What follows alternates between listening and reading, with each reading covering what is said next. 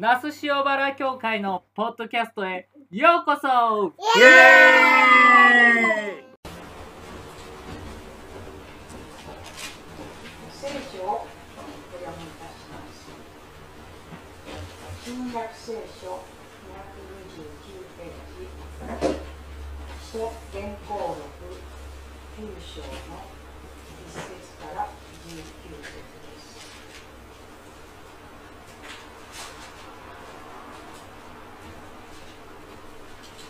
使徒原稿録9章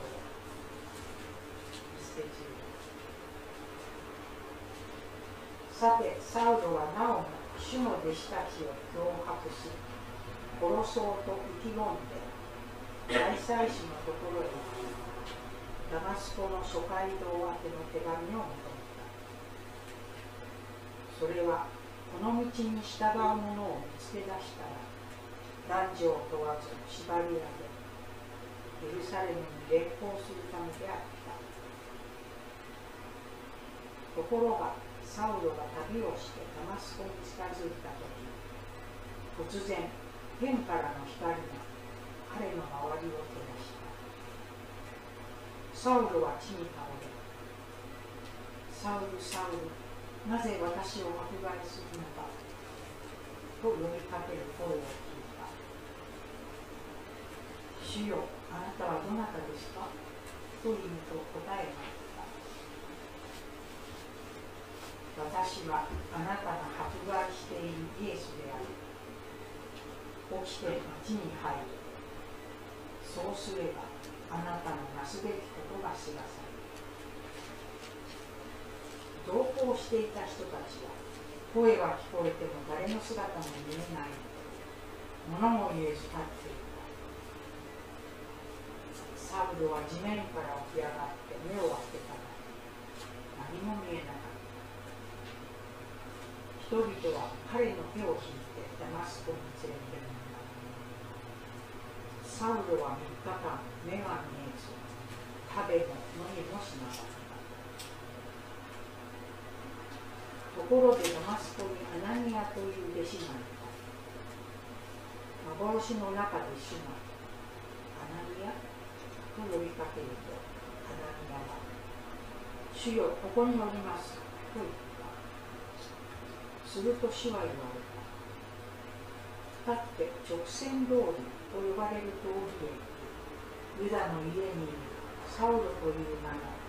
タルソス出身の者を訪ね今彼は祈っている。アナニアという人が入ってきて自分の上に手を置き元通り目が見見えるようにしてくれるので幻で見たんだ。しかし、アナニアは答えた。主よ、私はその人がエルサレムであなたの聖なる者たちに対してどんな悪事を働いたか大勢の人から聞きました。ここでも皆を呼び求める人をすべて捕らえるため、祭司長たちから権限を受けています。すると主は言われた。行け、の者は違法人の王たち、またイスラエルの子らに私の名を伝えるために、私が選んだ器である。私の名のためにどんなに苦しまなくてはならないか私は彼に示そう。そこでアナニアは出かけて行ってユダの家に入り、サウロの上に手を置いていった。兄弟サウロ、あなたがここへ来る途中に現れてくださったイエスは、主イエスは、あなたが元通り目が見えるようになり、また精霊で満たされるようにと、私をお使わしになったのです。すると、たちまち目から鱗のようなものが落ち、サウロは元通り見えるようになった。そこで身を起こして、バプテスマを受け、食事をして元気を取り戻した。はい、すごいです。では、目から鱗が落ち、はい。えーと今日の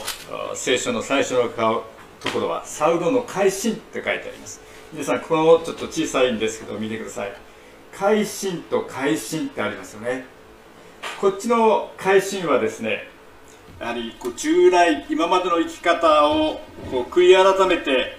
新しい信仰に目覚めて新しくこう作り変えられていく。こっちが改心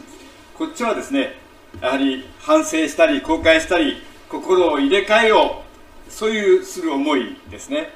こちらの改心は私たち何回も何回も改心しながら繰り返されていきますけどもこちらの改心はたった1回きりの決定的なこう新しい創造ということになります。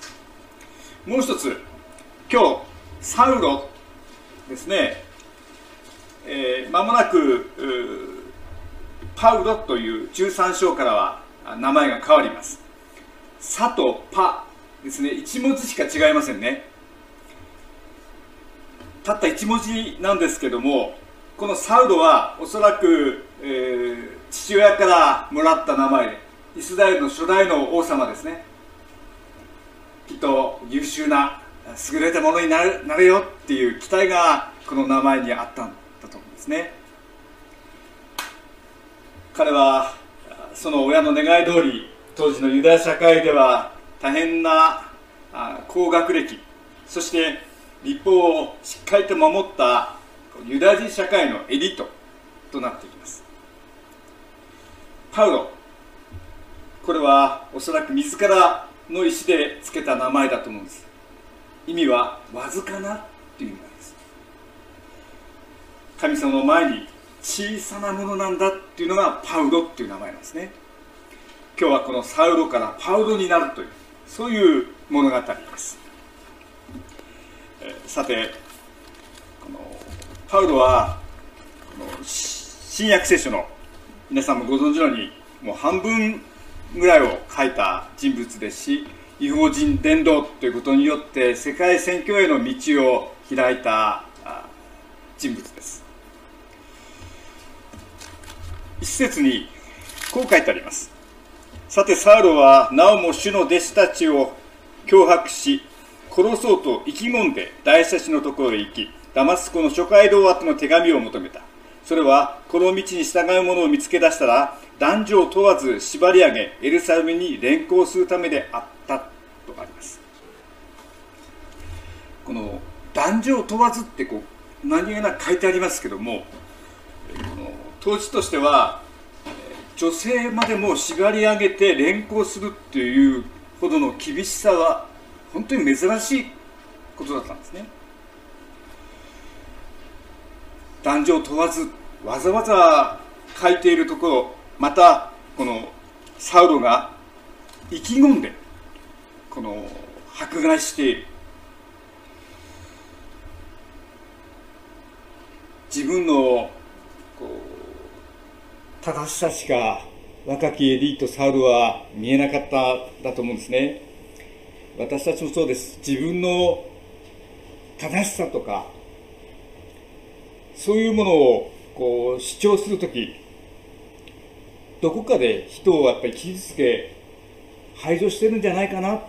ということを考えなくてはならないんです。自分の正しさしか見えないとき私たちは一番大事な自分というものが見えなくなってしまう。この間安倍首相を撃った犯人がいますけどまさにその通りだと思うんですね。車が猛スピードで壁にぶつかった時にスピードを出してれば出した分その分の衝撃は大きいものです。80キロでこう車を運転してスピードを出してるとバーンって壁にぶつかった衝撃っていうのはビルの8階から落ちたのと同じだそうですね。サウルはものすごい全力で飛ばしていてもう壁にボーンと衝突した。ストップさせられた。砕かれた。それが今日のところだと思います。このサウロのこのその気持ちをですね少し深掘りするとですねサウロはなぜそんなに意気込んで、えー男女も捕まえてエルサレムに連行したそのエネルギーはこのステファノの残像に追われていたんじゃないかなと私は思うんです。だからそんなにこうエスカレートしていった。サウロは前もこう説教で言いましたけどもステファノが、まあ、石を投げられて殺される場面で7章の58節ですけども服を預かる番をしていました。そしてステファノの死んでいく様子を目撃しています。ステファノは死の直前に天が開けキリストが見える。また膝の上について最後の力で主よこの罪を体に負わせないでください。と叫んで死んでいきました。サウルはその最後を見てるんですね。サウロとステファノはいくつかこの共通点があります。一つは同じ年齢ぐらいだっていうこと。もう一つは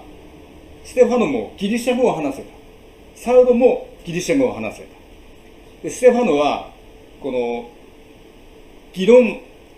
をユダヤ人の人たちとして誰も彼に勝てなかったって書いてありますからよほどこう弁が立つ有能な人間であった。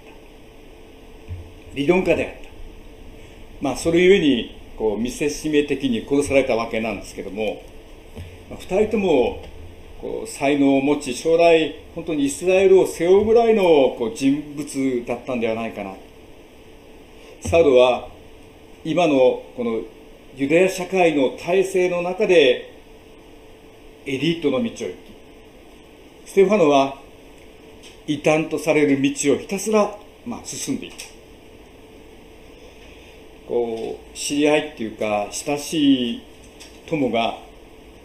あることがきっかけで全くこう別々の道に進むことになるとこう憎しみに似た思いが起こるっていうことがあるサウロがこれほど激しく迫害にのめり込んでいった。そこにはこのステファノの残像を振り払うっていうか思い出したくないっていうか自分は間違ってないんだ。そのことを本当に自分を信じたいためにこう加速させて。そのことがこうあるんではないか。この3節からはサウルが突然こうダマスコの途上で光に照らされて地に倒されるという記事が出てきます。読んでみますとサウルサウルなぜ私を迫害するのかという声です。まずこのサウルサウルという彼の本名を2回呼んでいますね。これは旧約聖書の中でもあの大事な証明の時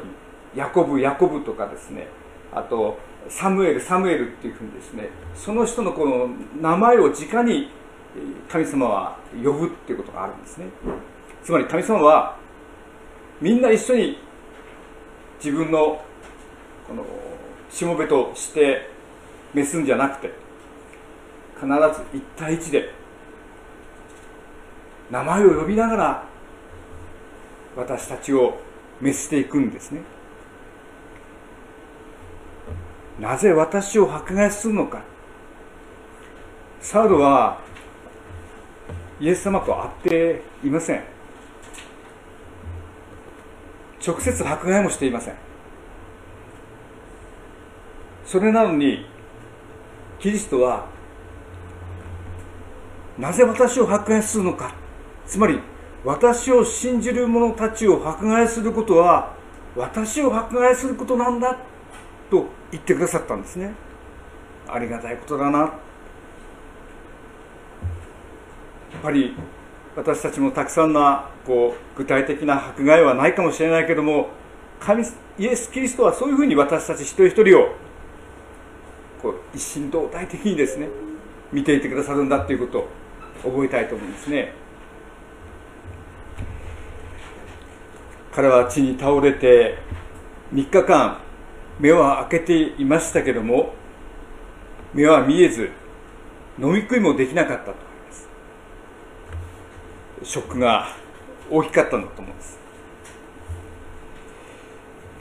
この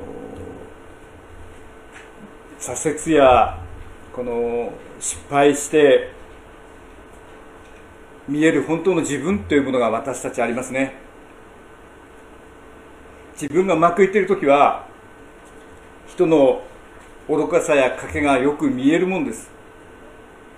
なんでこんなことできないの？とかこんなことも分かんないの？何もたもたしてるの？実はそんな時本当に一番大切なものが見えてない。人の愚かさは見えても自分の本当のこの姿本当のこう隠されている思いっていうものは自分は分かってない。サウドは見えなくなるという象徴的な言葉で使われてるんですそれは私たち人間はどんなに賢くても見えないものが一つだけあるんだ。アクセルを踏み込んでいる分だけサウルは見えないものがあるそしてサウルはキリストの光に照らされて見えなくされることによって今キリストの前で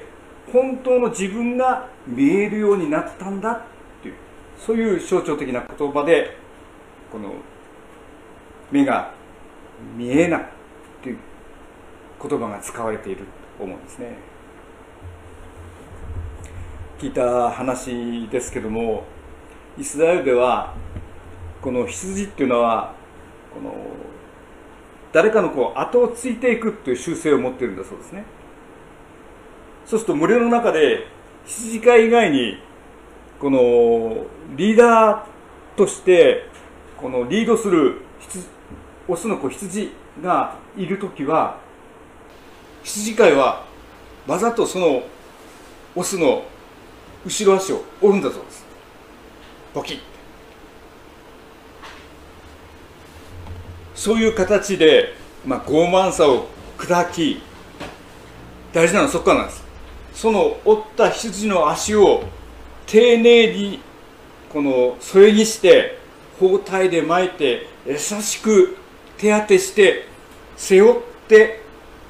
歩いてあげるんだそうです。そういう形で羊飼いと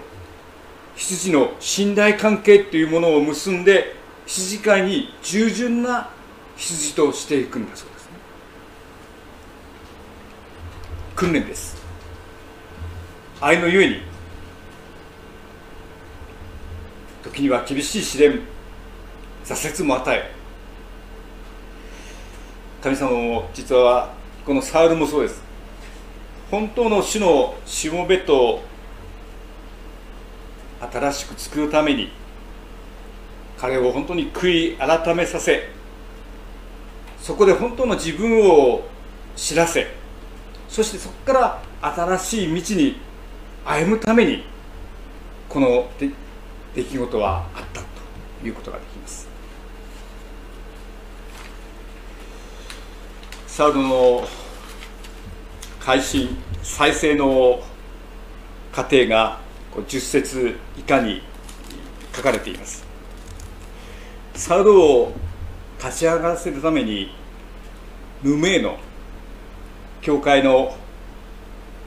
陰で働く一人の人物アナニアが登場してきます。彼は彼女はここで1回しか出てこないんですね。サウルにとって最も助けてもらいたくない相手。それは今まで自分が追ってきて迫害しているクリスチャンたちです。アナニアたちです。アナニアたちにとっても自分たちをダマスクまで追いかけてきて捕らえようとしている。サウロ神様からこの尋ねよというふうにアナには言われるわけですけども尋ねてけっていうのはそこで捕らえられよっていうふうに言われてるのと同じみたいなもんですね。アナニアから言わせれば。でもサードにしても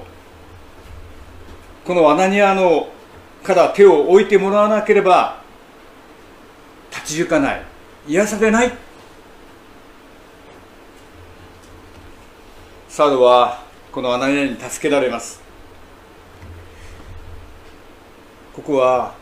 誰もが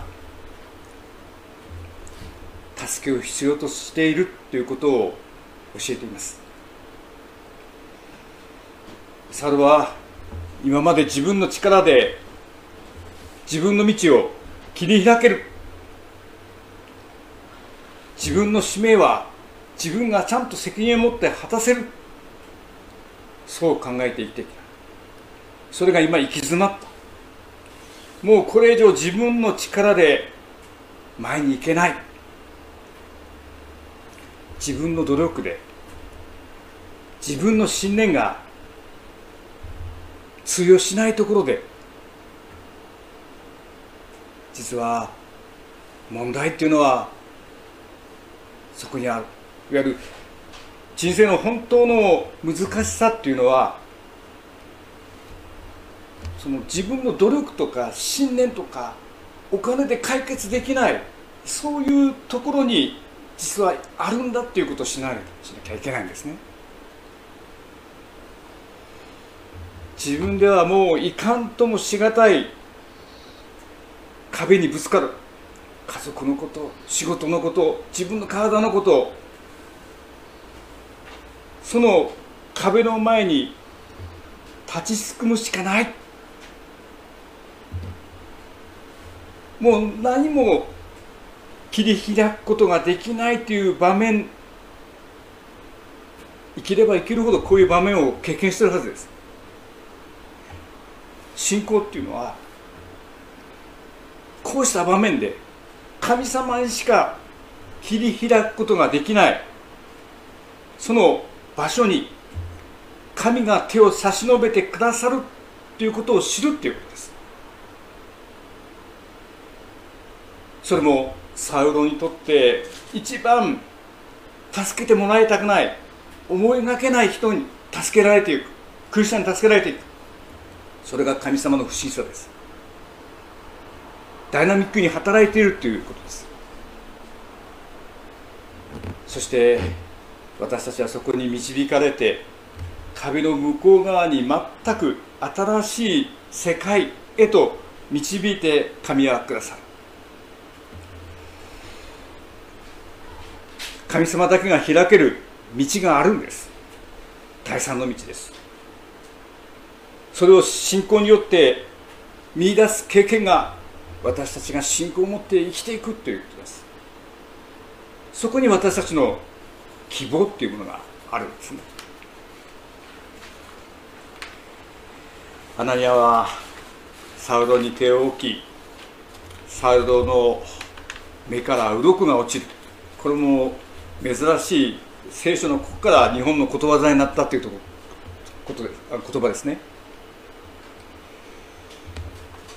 鱗が落ちる。自分が今を今まで遮って遮っていたものが取り除かれる。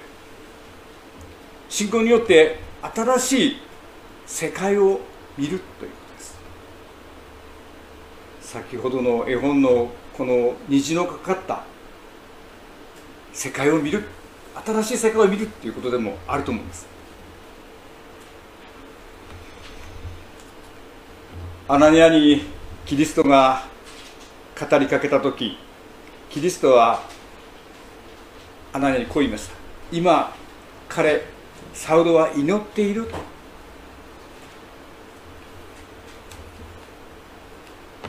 自分のこだわりやあがきを捨てただ神の御手を待つ姿勢それが祈りということです。アナニアはサウロの上に手を置いて癒しサウロは元気を取り戻しダマスコの教会で一緒に過ごし20節以降ですねキリストこそ神の子であるというふうに述べ伝え迫害する者から伝道する者へと変えられたということが書かれています。サウロとこのキリストとの、まあ、劇的な出会い私たちは主の声を聞くというような出会いはなかなかありませんけども私はここであの先週も申し上げたんですけどもセレンディティピっていうその言葉は神様は偶然を装いしながら装いつつ思いもがけない出会いによって私たちを幸せに導くっていう言葉。私たちもやはり名前を呼ばれて一人一人このキリスト教との出会いが与えられこう導かれてここまで来てるんだと思うんですね。日本人の好きな例えにこれがあります。富士山にはさまざまな登り道があるが登れば頂上は同じ一つであるように宗教も結局は頂上は一つだ。それは私は違うと思います。宗教にはそれぞれ個性があります。特にキリスト教は一神教という強い個性を持っています。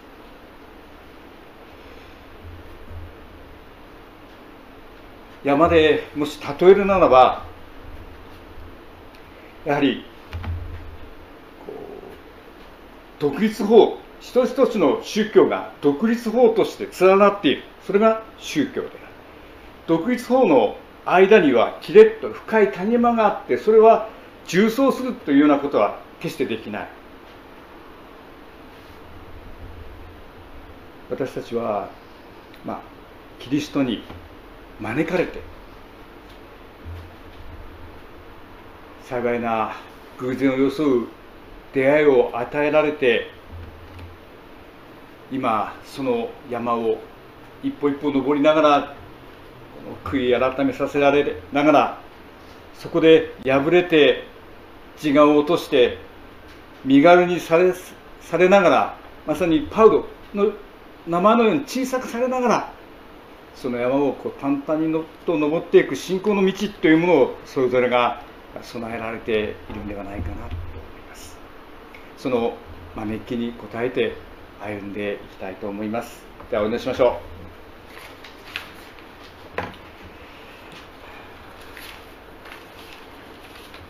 天の神様私たちは自分の力で押し切り歩もうとしてそのために破れを経験し悔い改めているものであります。愚かです。あなたが開いてくださらなければ解決できない問題をたくさんまた抱えています。もうおしまいだと思ったところこそあなたがそこから道を開いてくださることを信じます。祈りつつ砕かれつつあなたの御手を信じて歩んでいくことができますように。この祈りイエス様の皆によってお祈りいたします。アーメン